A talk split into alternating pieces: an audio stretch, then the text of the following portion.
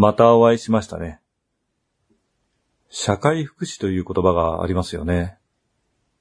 福祉とは、幸せや豊かさという意味の言葉で、社会福祉というと、国内外に関わらず、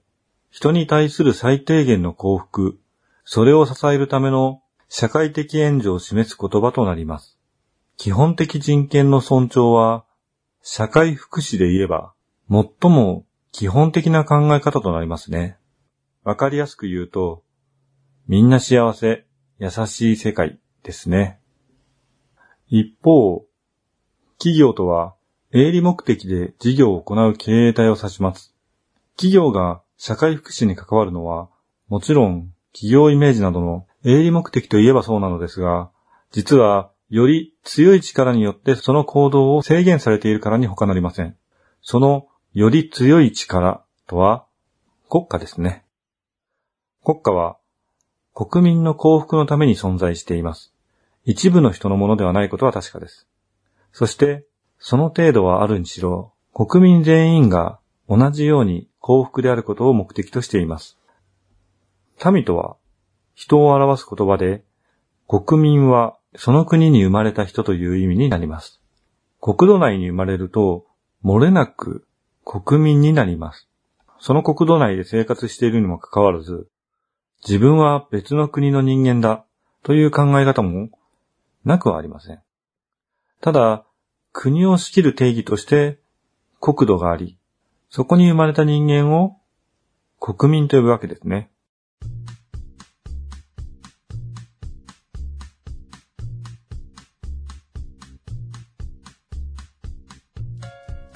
企業は企業内の人間に選ばれた人間のみ、企業内の一員、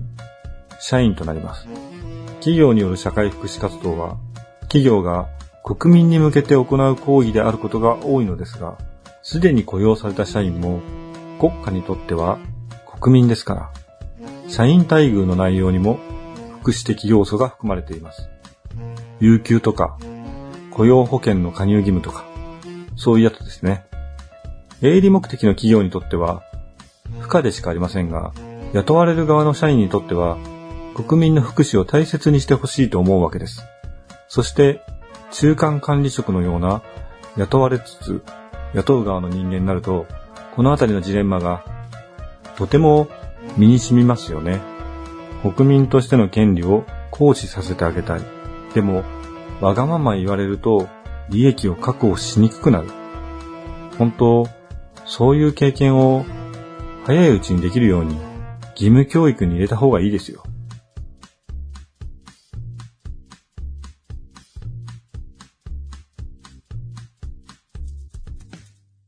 改めまして、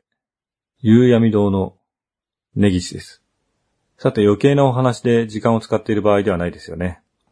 今回は時間移動の物語のお話をしましょうかね。タイムトラベルもので思い浮かべる作品って、まあ、たくさんあるとは思いますが、何がありますか？もう出し始めると、どう考えても時間が足りないですよね。語り尽くせぬ青春の日々なので、今回は久しぶりにシリーズテーマ、時間旅行作品についての考察としましょうかね。あ、時間旅行のお話の前に、タイムパラドックスのお話をした方がいいですね。あれ？しましたっけ？はい。では、本題に入りますかね。時間旅行という言い方は、実は結構古いですよね。タイムトラベルの和訳ですよね。今、タイムトラベルものというよりも、タイムリープものと言った方が通じやすいですかね。タイムリープは時間跳躍、時をかける少女で使われた言葉が元になっている和製英語らしいです。海外では通じないんですね。タイムスリップというと、ドクタースランプを思い出しちゃうんですよね。海苔巻きせんべいの発明品で、タイムマシンなんですけど、手足のついた置き時計のようなタイムくんがツルツルしたところでスリップすると、タイムスリップできるんですよ。その時、タイムスリップって掛け声があって、声が千葉茂さんだったもんで、耳に残ってるんですよね。スリップは滑ることですよね。話を戻しましょう。今回の時間旅行作品は、最近一気に読んだ東京マンジリベンジャーズっていう商品ですね。東京マンジリベンジャーズは週刊少年マガジンで連載中の人気コミックスです。作者は新宿スワンでおなじみの涌井健さん。ジャンル的にはヤンキー漫画ですね。ぶっ込みのタクとか、湘南純愛組とか、カメレオンとか。ちょっとラインナップが古いですけど、このあたりの系譜から来る少年マガジン伝統の暴走族漫画です。東京マンジリベンジャーズの東京マンジの部分は、お話に登場するチーム、東京マンジ会のことです。ざっとあらすじを紹介すると、うだつの上がらない生活をしていた主人公の花垣竹道が中学時代に付き合っていた彼女、立花ひなたとその弟、直人の死をニュースで知るところから物語が始まります。ニュースをきっかけに付き合っていた当時に思いを馳せる竹道でしたが、ある事故をきっかけに気がつくと12年前の中学時代に戻ってしまいます。しばらくして、直人の手を握ることで元の時間に戻ってくることができるんですが、それまでの過去と違った行動をとった影響で現在の状況が少し変化していることに気がつきます。って感じなんですけど、まさかのヤンキー漫画とタイムリープものの融合ですね。タイムリープものの目的は過去の修正です。東京リベンジャーズでは中学時代の彼女、というか、竹道の唯一の彼女、日向の死んでしまう現在を修正するために過去に戻るというお話となっています。喧嘩の弱い竹道が東京卍会で成り上がっていく様はマガジン伝統のスタイルですね。元々の竹道と未来から来た竹道の違いは、日向を助けたいと強く思う心だけで、もちろん年齢的には12年長く生きているわけですから、人生経験という部分でも違うとは思いますが、日向を助けたいと強く思う心だけで、命のために命を懸けるという理屈ですね。ただ、その強い思いから出た行動が、東京卍会の人たちの心を動かすようになります。元の世界。現在ですね。現在の東京卍会、通称東万は、巨大な悪党組織となっていますが、中学時代に触れた東万の主要メンバーは、多少やんちゃではありますが、とてもそんな人間の集まりには見えません。どちらかといえば、悪党寄りの生きがった不良たちに屈しない強靭なチームって感じですかね。いまいち不良の定義がわからないんですけど、少年漫画的な暴走族像って言うんですかね。バイクが好きで、喧嘩とか上等なんですけど、むやみに他人を傷つけたりしない的なそんなことあるのか？とも思うんですけど、結構中学の友達にやんちゃな人とかいたんですけど、友達には優しい印象がありましたね。知っているというだけですごくいい人になるんですよね。昔、高校の時ですね。夜なんですけど、軽トラが横を通った時、そのヘッドライトが眩しかったんで、目を細めたんですよ。まあ、その感じが、なんか、良くなかったのか、その軽トラに乗っていた人がやんちゃな人だったんですけど、わざわざ戻ってきて、喧嘩売ってんのかこらって来たんですよね。まあ、その時は何を言ってるのかがよくわからなくて近づいたんですけど、顔がよくわかる距離まで近づいたら、中学時代の同じ部活の人で、小学校からの知り合いだったんですね。なんだ、根岸じゃんって急に満面の笑みになって、今ちょうど不良狩りしに行こうとしてたんだ、なんて言うんですよ。調子に乗ってる奴がいたら喧嘩ふっかけて、ボコるとか、むちゃくちゃなこと言ってましたね。というか、調子に乗ってるように見えたんですかね。話を戻しますね。この東京マンジリベンジャーズのタイムリープルールが結構特殊で、さっきもちょっと言ったんですけど、彼女である日向の弟、直人と手を握ることで、12年前と現在を行き来できるというものです。12年前と現在は同じように時間が流れていて、竹道が12年前に行っているとき、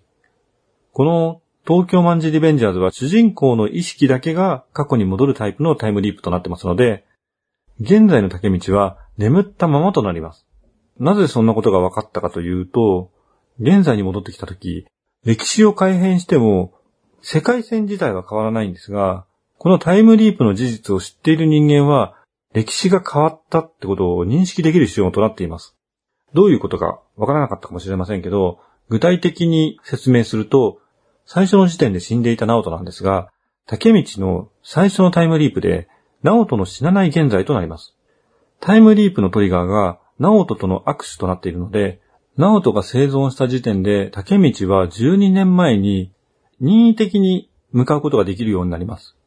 もちろん12年前のナオトと握手することでも、現在に戻ることができます。そして、歴史を操作する前のナオトと、操作した後のナオトは、同じ記憶を共有しています。戻ってきたとき、今回の未来は前とはこう違います。的な説明ができちゃったりします。タイムパラドックス的なことは考える必要ないぜって感じなんですけど、なんか竹道の記憶も改変される前のままだったんですけど、だんだん新たに改変されたものの記憶もあるみたいな感じになっていってますね。だんだん書き換わるみたいな感じですかね。このお話の面白いところというと、過去と現在に同じ時間の流れがあって、例えば、現在で1日経過すると、過去に戻った時、1日経過した後の12年前に戻ることになるというルールがあるところですね。目的の成功や失敗に関して言えば、物語である以上、そういう演出なだけで、失敗してお話が終わるとかはないんですけど、これにより任意で戻れたとしても、改変した過去をさらに改変することはできないということになります。暴走族漫画とか不良漫画では割と仲間の死というのはあるんですが、東京マンジリベンジャーズは過去改変ができる能力者のお話ですから、かなり出てきます。あの時、あいつが死んだからあいつは変わっちまったんだ、的な？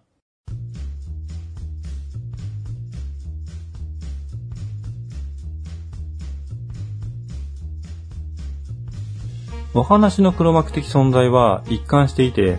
竹道と日向に関わる人物だったりします。タイムリープの目的も一貫していて、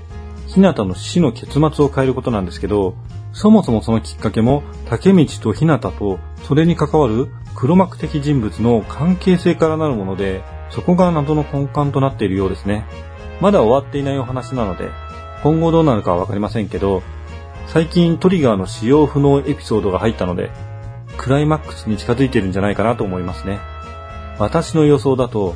最後の戦いで竹道は意識を失って12年間眠ることになると思いますね。そして目を覚ますと、日向がそばにいて、竹道が目覚めるのを待っていたというオチですね。最後タイムリープじゃなく、主人公が意識不明になることで、物語上の時間を飛ばすってのは、斬新じゃないですかね。まあ別の作品でやってましたけど。この番組は、架空の中古書店、夕闇堂がお送りしました。